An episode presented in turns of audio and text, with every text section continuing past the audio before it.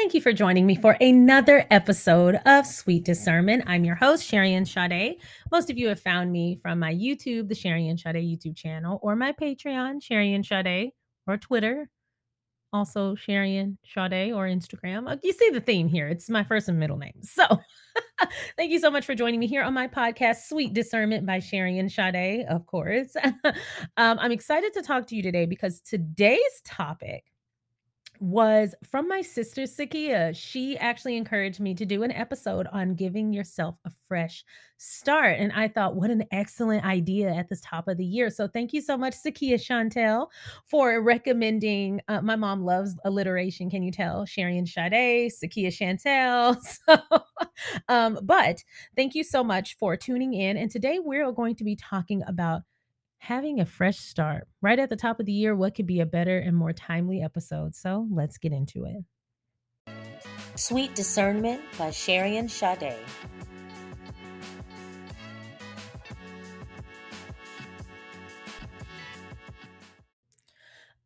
Thank you once again for tuning in. I really appreciate you listening to my podcast, Sweet Discernment. So, I am a person who truly appreciates fresh starts. I have had a number of fresh starts in my life. I've talked about it on my YouTube in the series The How to Be, where I talked about just kind of starting with very minimal, very few resources and kind of building a life I was really proud of when it really, based on what I had in front of me, I didn't have a whole lot of things in my toolkit. I didn't have a whole lot of things working in my favor. And I had to try and figure it out. And figure it out, I did. And I just, I believed in myself, but there was still that doubt in the back of my mind where I was just like, I hope this works out, but uh, it does not look likely. I've had a few fresh starts when I became an adult. Life was just very hard to be a young 20 something, early 20 something person uh, without any support. Um, life was very hard being a mid 20 something person without a bachelor's degree. I had my associates and I felt like every time I tried to re-enter into school to get my education, there was just forces beyond my control that always intervened. Just bizarre things that deterred me completing my education, my higher education. And when I tell you that has always been a thorn in my side, um, I thought about going back to school because therapy is something that I've always been very interested in. I got my associates in psychology. I wanted to get my bachelor's and master's in psychology, and I wanted to, you know, work toward getting licensed and credentialed and practice. Um, but I work on the administrative side. I became a finance manager and then eventually a finance and operations manager. And then I managed five mental health and behavioral health practices. And I realized that I could help the mental health and behavioral health field with the skill set that was already in my with that, that I already obtained um, and really help practices um, become a lot more streamlined and see more patients, give them better care by having the administrative side taken care of. Therapists were able to focus on the care by and that was their main focus. And if you are a therapist or a counselor, you know what a benefit that is to have um to have a very compatible but a very skilled and considerate team working behind you to make sure that the care you give is at its best and that you don't have to do all that other icky stuff like the filing of the claims and dealing with the insurance you know, you're able to be your best because the, the rest is taken care of. And so I found my calling in that. And um, and then I just moved into some other areas of working with startups. But the point is, my initial goal was deterred a couple of times and I had to reroute and I had to start over. Um, my husband and I moved from Texas to Florida while we were still newlyweds. We completely left the nest. We left our um, connections. We left our network. We left our home that we loved. We we left everything and started over in Florida. And that first year was probably the toughest year I can recall outside of my early 20s. And so I can tell you I've been hit with some challenges and I've had to reroute and start over. And one of the ways that I did that was by having an open mind and really being open to a fresh start, really being open to change. I have been so many different versions of myself throughout my lifetime. And I can say I've loved every last one of them. And I can admit that I've made a lot of mistakes, uh, well intentioned, but shit, it don't change the impact. I have made a lot of mistakes, but I've also made a lot of of good and positive energy and put that into this world. And I've also done a lot of good and I'm a nuanced person. And the only way that I've been able to explore who I am at my core in every phase of life is by giving myself the opportunity to have a fresh start. And a fresh start doesn't always mean starting over. It doesn't mean shedding your possessions and starting over, changing everything about yourself. A fresh start just simply means everything that's happened up to this point doesn't define me. I define me. And I'm going into this next phase with this intention and with this in my arsenal. And this is what I'm coming here to do. And seeing to it that you do it. That's what a fresh start is. So I loved this topic. I was so impressed with my sister for coming up with this, especially at this time of year. And she is at the cusp of a new beginning. And I'm very proud of her and the changes that she's made and the goals that she's setting and the, and the energy behind what she's doing. She's just got such positive energy right now. And she's got the whole family support behind her making these changes. And it's a great time to be her. And so I thought, yes, I love this topic. It's so relevant because so many of us are at the cusp of different phases of life. That's one of my favorite things about my YouTube is the fact that so many different people from all walks of life, from different age groups, from different races and different locations come together and we just commune and you would think we were one big family. But we are family because we chose to be together. So I found this article in Psychology Today. Y'all know I live on Psychology Today. and the title is The Unexpected Science of Fresh Starts and Failures. Know when to hit the reset button so you can achieve more of your goals. This was written by Nick Hobson, PhD, Leandra McIntosh, and Miriam Marashi. Um, and this is again on Psychology Today. It starts with a recent study looked at the effects of fresh starts on performance. The fresh start effect, it, as it's come to be known, is the idea that a person can disassociate their past performance outcomes from current ones. Temporal landmarks act as a kind of mental reset button to help us be, help us get back on track and get us focused on our most cherished goals. The most common fresh start, January 1st, the start of every new year. It's no coincidence, for instance, that gyms see upward of a 20% boost in memberships at that time. The evidence has generally pointed to the benefits of fresh starts. They motivate a person to do better in achieving a goal, but now this current research tells us that they don't always work. They could actually backfire and make us perform worse, not better. The researchers say it has to do with what comes before the performance reset. Fresh starts are most effective, they suggest, when a person experiences failure before the restart, like how a failed diet plan in the month of December prompts the need for a kale only food plan starting January 1st. But the evidence of this paper is showing that fresh starts should be avoided if a person's past performance was successful. If a restart is used incorrectly in such instances, it will only hinder future goal directed behavior. The pros and cons of fresh starts, the study. There were four experiments. In the first, participants took part in 10 one minute word games where they were paid for every word they generated correctly. Halfway through, they received feedback. To manipulate to manipulate the fresh start, the testing group had a reset applied with the last 5 rounds scored from 0, offering a new starting point. The control group received the same continuous scoring throughout all 10 rounds. And it goes through a number of these experiments and explains how the fresh start method works. But here's the conclusion the takeaway fresh starts should be used with care. A person should be more selective in their performance resets and recognize in themselves the difference between their good and bad past performance. If a person has been succeeding in hitting their goals, it'd be wise for them to avoid starting tasks on a temporal landmark. For instance, this can be achieved by exaggerating the nature of a continued goal process and drawing attention to the previous period's reporting and metrics. A person who's doing well thus far on a particular project could, let's say, see Monday not as a new start to the week, but as a regular day that continues from the day previously.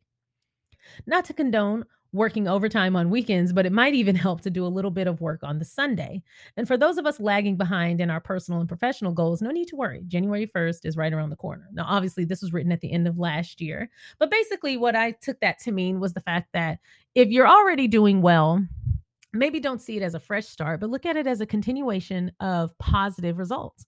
And you're enhancing upon them. So you're not necessarily getting giving yourself a fresh start, you're kicking it into high gear. And I like that idea. Um, but for those of you or those of us who have had a recent failure, I like that they brought up the the failed diet. December kicked my butt, but it pleased my stomach. And for those of us who have had a failed diet, January 1st served as a kind of landmark to uh stop playing games, girl. You got some some uh, affiliate partnerships around the corner, and you need to be looking good in those photos. So um, it's great to have a fresh start when you need it, But it's also okay to recognize when you want to continue on the path to success that you're already on with your positive results and you just want to kick it in high gear. So maybe don't look at it as a landmark fresh start and look at it as more of a next phase of already positive process that you're on. But if you're still interested in how do I achieve a fresh start? I have this other article from Psychology Today by Peg Streep, and the title is Five Steps to a Fresh Start. And I really like this article. Number one was manage your regrets. All of us will inevitably experience some regret in life. It just comes with the territory of being human. Regret can either sink you at times or of stress or if this if it's processed can actually act as a flotation device, helping to shape your decisions about your future. There's some debate about whether to paraphrase Robert Frost, human beings tend to regret the road taken or the road not taken more. Famously, Amos Tversky and Daniel Kahneman, Lord, help me out with this word now. Kahneman found in one experiment experiment that when participants considered the situation of two people, both of whom had lost the potential of making $1,200 under different circumstances, one through inaction, not buying stock, and the other through action, selling the stock that became valuable, 92% concluded that the person who had acted by selling the stock would feel more regret than the one who lost the money through inaction. But the work of Thomas Gilovich and Victoria Husted Medvec, challenged that view, finding in surveys that more people regretted the actions they hadn't taken. Take stock in your re- regrets. In fact, if you need to, write them down so that you can really look at them. Do they fall into the category of action or inaction? What can you learn about yourself and your future intentions by looking at what you regret? A study by Colleen Saffrey and colleagues showed that regret can be used productively to make sense of where you've been, inform the decisions you're going to make, inform your future actions, and of course, help ensure you don't make the same mistakes again. So, on the topic of managing your regrets, I am a person who does not live with regret, but I do live with my lessons that I acquired from poor decisions. And I have made a number of poor decisions. I have been reactive emotionally, I have been unreasonable, irrational, quick to take action but slow to to to be proactive or I should say slow to do research to to act proactively versus take being reactive and taking action based on impulse. I've made mistakes one of the things that I like to do at the end of every year is really take stock of what did I get out of this year? And what did I learn this year? And what can I do next year that will enhance my positive results? What can I get rid of that will enhance my positive results? And am I acting from a heart centered place and on a conscious level? Or am I just reducing myself to habits that I've always had and doing things that I've always done and just living a life that doesn't really feel directed, but more so just experienced? And kind of lazily going about it. Subconsciously or unconsciously living my life and then looking back at me like damn i can't remember the last three days so um, I look at my, I don't really look at my past experiences as regrets because I know the age old, it made me who I am. No, I could have afforded to miss some of those bad mistakes. I could have afforded to learn the lesson and not make the mistake. So, um, so no, I'm not one of those people, but I do look back at some of the decisions that I have been like, I'm not a fan of that decision. I'm not a fan of doing that action or saying that thing. But I will say this when it comes to action versus inaction and which one brings more regret when when negative results are rendered i'll say this. I believe that it is so much easier on me this is my personal opinion. I would rather regret not saying something than regret saying something. And the reason is if i didn't say something more often than not i can always go back and say it later. But if i said something i regret i can't take it back and that's a little bit harder. So re- being reactive, especially as I was back then, I'm not a reactive person now, but before I used to be very reactive and it led to a lot of my bad decisions um, and mistakes. I would react and say what I wanted to say in the moment. And I always kind of had it in the back of my mind that just because I'm in a in a heightened state and I'm upset, and people will understand that I was upset when it's time to apologize. But that's not always the case. Because if you know what you're doing is wrong and you know that later an apology will be a quick fix and we'll deal with it, then you don't have any kind of uh you don't have any kind of reason to change the behavior. If you know that people will just forgive you because you're family or your friends and we always forgive. No, there needs to be accountability. There needs to be a reason to change the behavior. And the goal should be to be a good person and to not harm other people, no matter how you feel, no matter how mad you got. I can say what I want because I'm mad. No, you can't. You need to choose your words wisely. And so for me, I feel like it's a lot easier to go back and a lot better for me to be able to go back and do something I never did or say something I never said than it is to take back those actions or regret what I did do. Because it's a lot easier to fill a void, but it's much harder to remove a, a stump like that or remove a mistake like that. All right, two, deal with your rumination. This is the first one on my list because I used to ruminate a lot. And I'm going to give you my opinion at the end, but let's read the article. The adage about crying over spilled milk is true enough, but for many of us, getting off the carousel of repetitive thoughts is hard, if not sometimes impossible. The work of Daniel Wegner on White Bears, the thoughts we try to suppress but can't, has illuminated the process by which the mind unconsciously searches for the very thoughts we're trying not to think about. It turns out that the more we try not to think, the more we'll actually be thinking those thoughts. Rumination is fed by being alone. So, one plan is to surround yourself with some folks you trust and talk through your worries. Another suggestion offered by Wegner is to assign yourself a worry time. It can be as long or as short as you wish, but devote yourself to worrying during that time period alone. Consciously focusing on a worry seems counterintuitive, but it too can help, as can meditation. Now, meditation is really what helped me to really get my rumination in line. Uh, meditation definitely helped me to process and make peace with the things that kept popping up and asking for my attention. And i recognized that that the rumination itself was an intrusive thought it was disturbing my peace and it was essentially my mind was attacking me. And so i dealt with it that way. I didn't shame myself for ruminating. I said what is it in this thing that you haven't made peace with? So whatever thought or usually it was old arguments i'd had at work where the two that got me the most was when I was called defensive for not wanting to be blamed for things I didn't do. I used to get it. Eh, I worked for a sprinkler company in Dallas and I used to get blamed for everything. And they would always just say I did it, even when the proof, like anything we did in our system, had a name attached. And every time these people would show me a mistake I made and then try to like counsel me, I would be like, We went over this and this wasn't my error. It was such and such. Here's his name. And then instead of being like, Oh, I'm sorry for that, they come down relax. It was like this intentional scapegoating of me because I was the new person. I was the only black person and I was essentially there to be a common enemy bond person. Like they they scapegoated me so that they could bond together and they all just chose me to talk about. They used to have in office meetings in the middle of the day and shut the door. There was a glass office. It was called like a bullpen It was a glass office so I could see everyone in the meeting. All of the ladies in my department would get together, including the boss, and talk and shut the door and would not let me in. That is abusive. so those memories of that kind of bullying, it really did. Uh, it, I would ruminate on it. And so I talked to my therapist and I told her, like, I finally asked myself, what is the issue? What like what is it about this incident that you can't make peace with? And she said, I think that's an excellent question. Did you answer it? And I said, No, I haven't answered it. And we worked on that for like three sessions. And it finally just became apparent that I have a real hard time dealing with things that cannot be explained, dealing with things that don't have a, a logical reason behind it.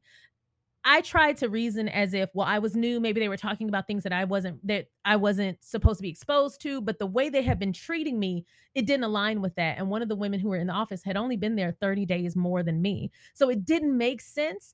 Um, and they intentionally did it because there was no like, hey, Sharon, just want to chat. We we talked about this, or there was no like reconciling to make sure I was okay. It was almost like we're gonna try to get her to quit. And later a lot of their actions did align with that it seems like i was brought on to be like the, scapegoat and the common enemy bond person and then the intent was to kind of frame me and let me go so that they could go back down to uh one two three five people um but my work was really good and i think they had a lot of trouble because I didn't just take things lying down. And so when I was laying out all the facts, I was like, I didn't even care to be friends with these people, but I don't like hostile work situations. I also didn't provoke any of them. And anytime I even had a a rational response to anything and I chose my words carefully. I maintained my calm. I did everything on my end.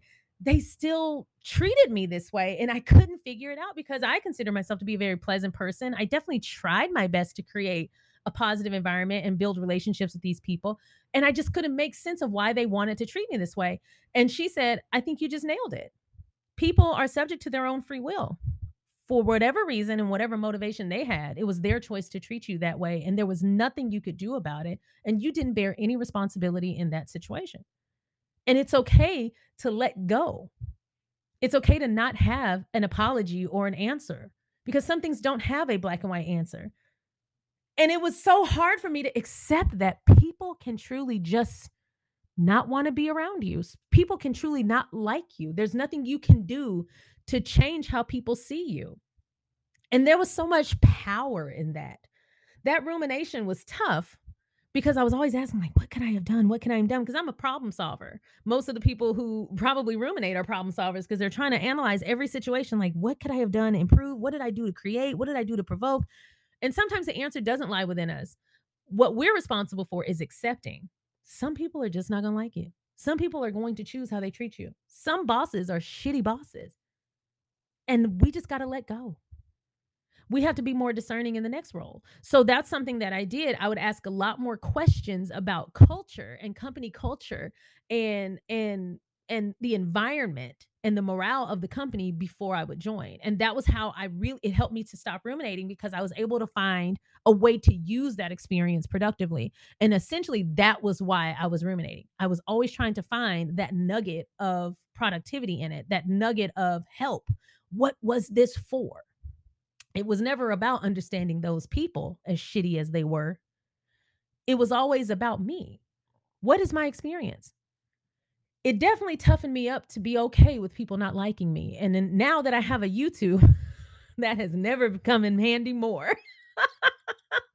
okay, so yes, get your rumination in check. Get a therapist, it does wonders.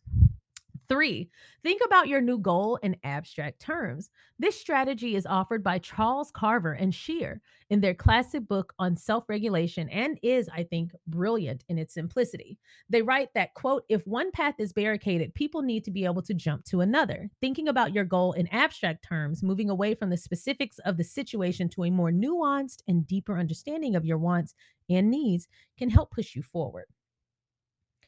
I'm adapting here from an example Carver and Scheier gave.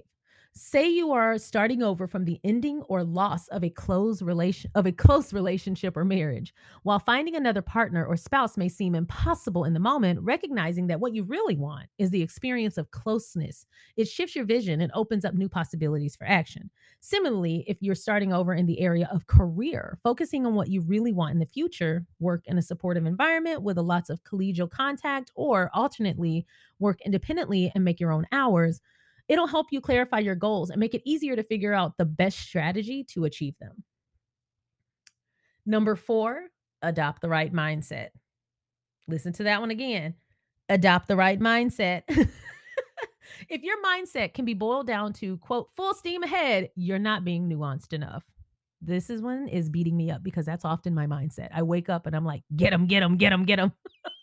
that's how I attack my day. Thinking about and planning your goals requires one mindset, and actually achieving your goal, another, as work for Peter Gollwitzer has shown.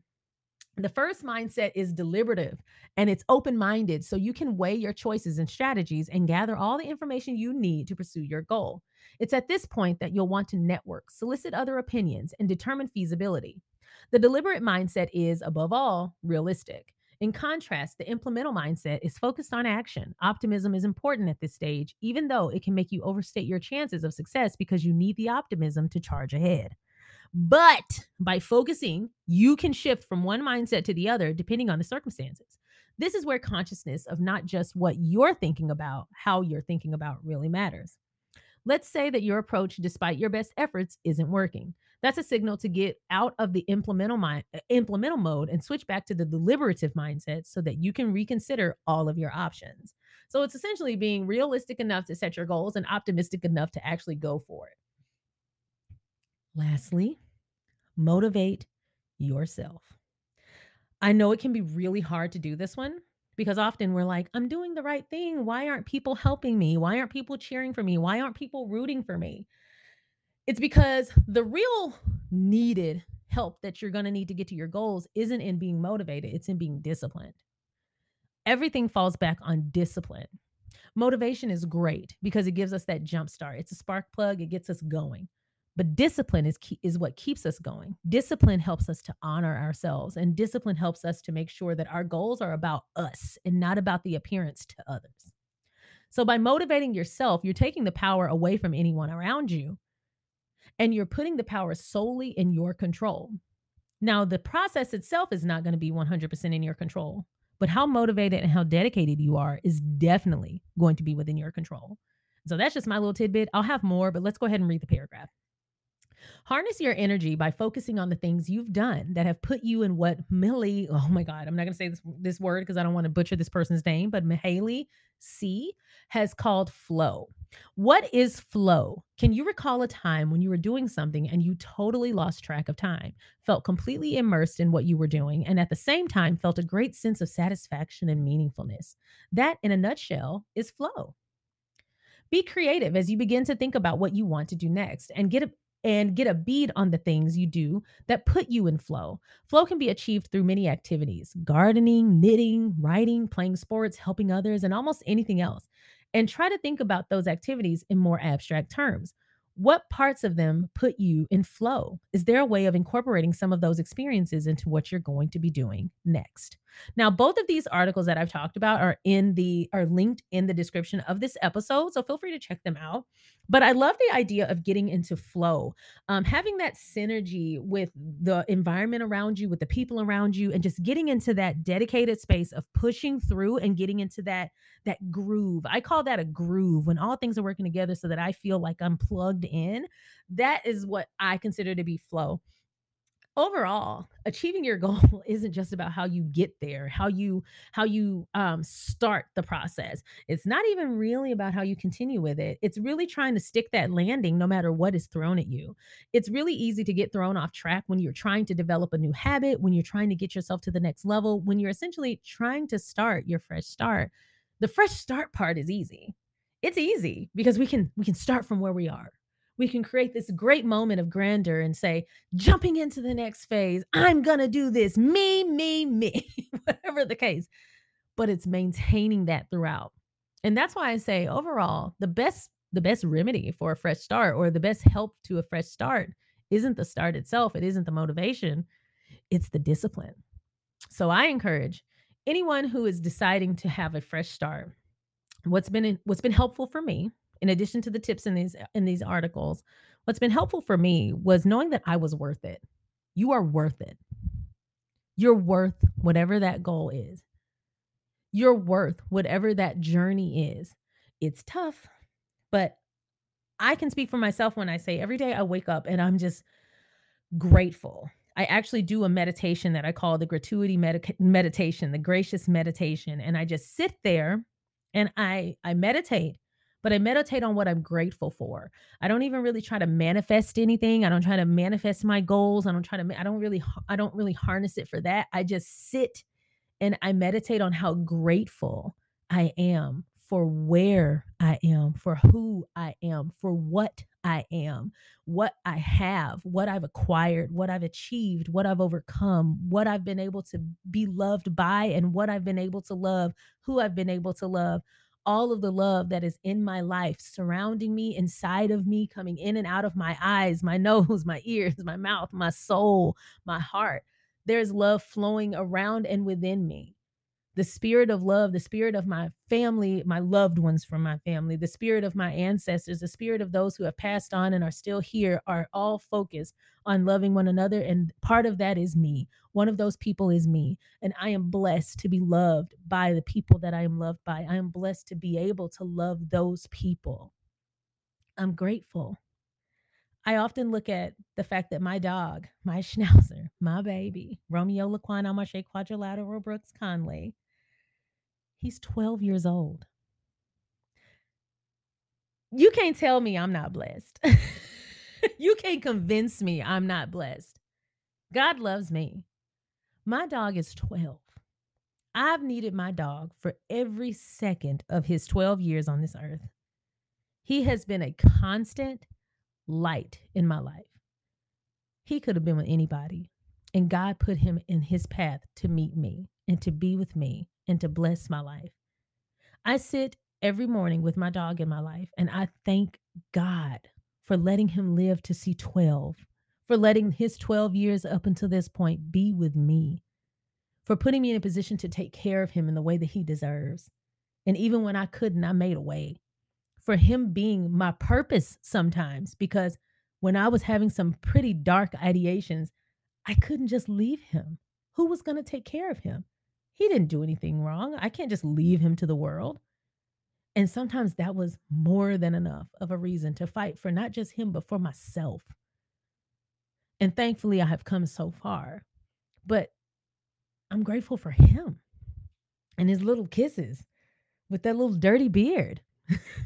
and when he's being loud and doing zoomies when I'm trying to sleep, I'm grateful because the house could be quiet when I walk into my living room? Is it the house that I want? Is it the big monster 8,000 square foot mansion that I, you know, I still kind of dream about? I'm not going to lie. Not yet. It's a townhouse, but it's mine. It's my husband's. And I get to walk through knowing, can't nobody put me out. Can't nobody come in here and yell at me because they're having a bad day. Can't nobody make my life miserable because their life is miserable. No one can kick me out because they feel like it. No one can tell me, oh, I drove your car, I wrecked it. And they're not going to get it fixed because they don't have the money, and neither do I, even though I'm in school and I'm interning and I'm barely making ends, ends meet. But now I have car repairs and I need my car to get to my internship because it's the only source of income I have, although it's not nearly enough to get this car fixed. No one can do that to me anymore. Every time I go pick up my key and I hit that little BMW symbol, beep, beep, it opens. every time. The gas hand is where I need it to be every time because I put the gas in it and can't nobody drive my car without my consent or give it away or leave disgusting things in it because they're trying to assert their dominance. Nobody can do that to me anymore. nobody can wreck my car anymore because nobody can drive it but me because it's mine. Um, and not only that, but every morning I get to see the face of someone who loves me unconditionally. And every afternoon I get to see the face of someone who loves me unconditionally and would never in a million years do anything to hurt me. And when they do make mistakes, that happen to hurt me. Notice the difference there. They don't hurt me on purpose, but when they do manage to hurt me, they're truly remorseful because the end goal is to create a life where their partner is happy. And when they don't get to do that, they change, they remediate, they take action because they care. I don't have to justify my humanity to the person I live with. And that is the best part of my life. No longer having to justify why I deserve to be loved simply because I'm here. I don't have to earn that. I don't have to fight for it. I don't have to watch that love given freely to people around me who are in the exact same position as me, as that role pertains to that person, yet they get loved and I don't. I don't have to wonder what's wrong with me because they treat everyone else with respect and I'm the scapegoat. I'm the joke. I'm the, I'm the person that they dump on to make themselves laugh. I don't have to do that anymore. And so I sit in my gratuity meditation and my graciousness meditation, and I thank God for delivering me, for giving me whatever idea I had to change my life, for giving me the tools to change myself, for giving me the experience to open my mind and walk into a life that I can be proud to be in. I don't have anything to prove, and I don't have anything to lose from being my best self, being my true and authentic self. I get to wake up as me. I don't have to walk through the living room and be like, okay, try to look like you're happy so people don't be like, what's wrong with you? Why you got an attitude and people won't antagonize you. I don't have nobody writing down every time I go to the refrigerator and talking about everything I eat. I don't have anybody mad because a sunflower seed came out of the napkin and is on the carpet. And instead of just throwing it away or telling me to come pick it up, they go have a team huddle about it. I don't have anybody where I live that goes and has dinner together as a family and says, Why don't you take this $20 and go find you something to eat? Although I'm family too, although I was family first. I don't have those experiences anymore. And I've healed from those. I can remember them without feeling triggered. I can remember them without pitying myself. I can remember them without feeling the hurt because I've moved past it. I've God has given me the strength to heal myself. God has given me the strength to seek help from a therapist and has given me the open-mindedness, the discipline and the dedication to stick with therapy, to do what I needed to do and to surpass and overcome the things I needed to surpass and overcome so that I could be my best self and I'm still not done. I'm my best self at this phase. But if I'm like this right now, I can't imagine where I'm going to be at my next level. It's always going to be time for a fresh start because every few years I want to regenerate something new, positive, productive in my life. Progress always forward. And so instead of manifesting the new, I'm grateful for what is. I'm grateful for my current blessings because I'm a very blessed person. I have a niece and a nephew. If you knew my niece and nephew, you would be like, I don't have bad days. Bad things have happened. I've had bad moments, but I don't have bad days. and I've waited 35 years to get to this point. I don't have bad days. I get to be a auntie. I have nieces and nephews galore. Two biological, 11 through my marriage. I am blessed. And this ain't a brag. This is a testimony. I'm blessed. And I sit in that every morning. And I give myself 30 minutes to say, Thank you. Thank you. thank you so much. I don't deserve, but thank you so much. So when I do get new stuff, on top of all of that, on top of knowing what I already have, when I'm blessed again and again and again, and I open my phone and I see somebody left me a nice comment in my YouTube app, or I open my phone and somebody asked me a question on Twitter. When I open when I open my mind and I meet people outside, even with the kids who were ding dong ditching, I met their parents and I had a good conversation with the parents. I made friends. I'm blessed. So anything I get on top of that is like a cherry on top, and another cherry, and another cherry, and another cherry. If you're looking for a fresh start, let me tell you what I did. I started right where I was. I didn't look forward. I didn't disassociate and say, I'm just going to operate as if I'm already in the future. I'm going to keep my mind focused on the future. I stopped where I was, looked at what my feet were standing on, looked at where my hands were, looked at where my mind was, looked at what my eyes rested on, where did my words flow to. And I found things to be grateful for right now. Right now. I'm grateful right now. It put me into a mindset of consistently being happy for every breath that flowed in and out of my body. Being happy that I can use my limbs, I can use my voice, I can see through my eyes and hear through my ears, I can smell through my nose and taste good food. I can taste chocolate milk in the morning. I can taste hot chocolate on Christmas Day. I'm alive. I might not have perfection, but dang, I got a blessed life. Now, somebody might say, well, you still got that popcorn ceiling you've been meaning to remove. Every time you get your dog groomed and spend over a hundred dollars, he likes to run around and play in the mud. Somebody like might likes to say once a week, your husband might say, Hey Sharon, can I take your car since it's bigger and I have to haul some things? depending on what you hauling and where for how far you going. but he asks. Some people might say, Hey Sharon, you're on a deadline for five videos and you have zero motivation to get out of bed today. Somebody might say those things, and I might look at them and say, Thank God I get to be alive to have those experiences, good or bad. Thank God I'm here. So if you're looking for a fresh start, take a moment and stop and thank the Creator if you're not a believer, no offense to you, nothing against you. You are welcome here. Thank the universe. Whatever forces that you believe brought you here, thank them. I'm here because you deserve it. And I'm rooting for you. Thanks for listening and good luck on your fresh start this year. Let's make it a bang of 2023, y'all. Sweet Discernment by Sharian Sade.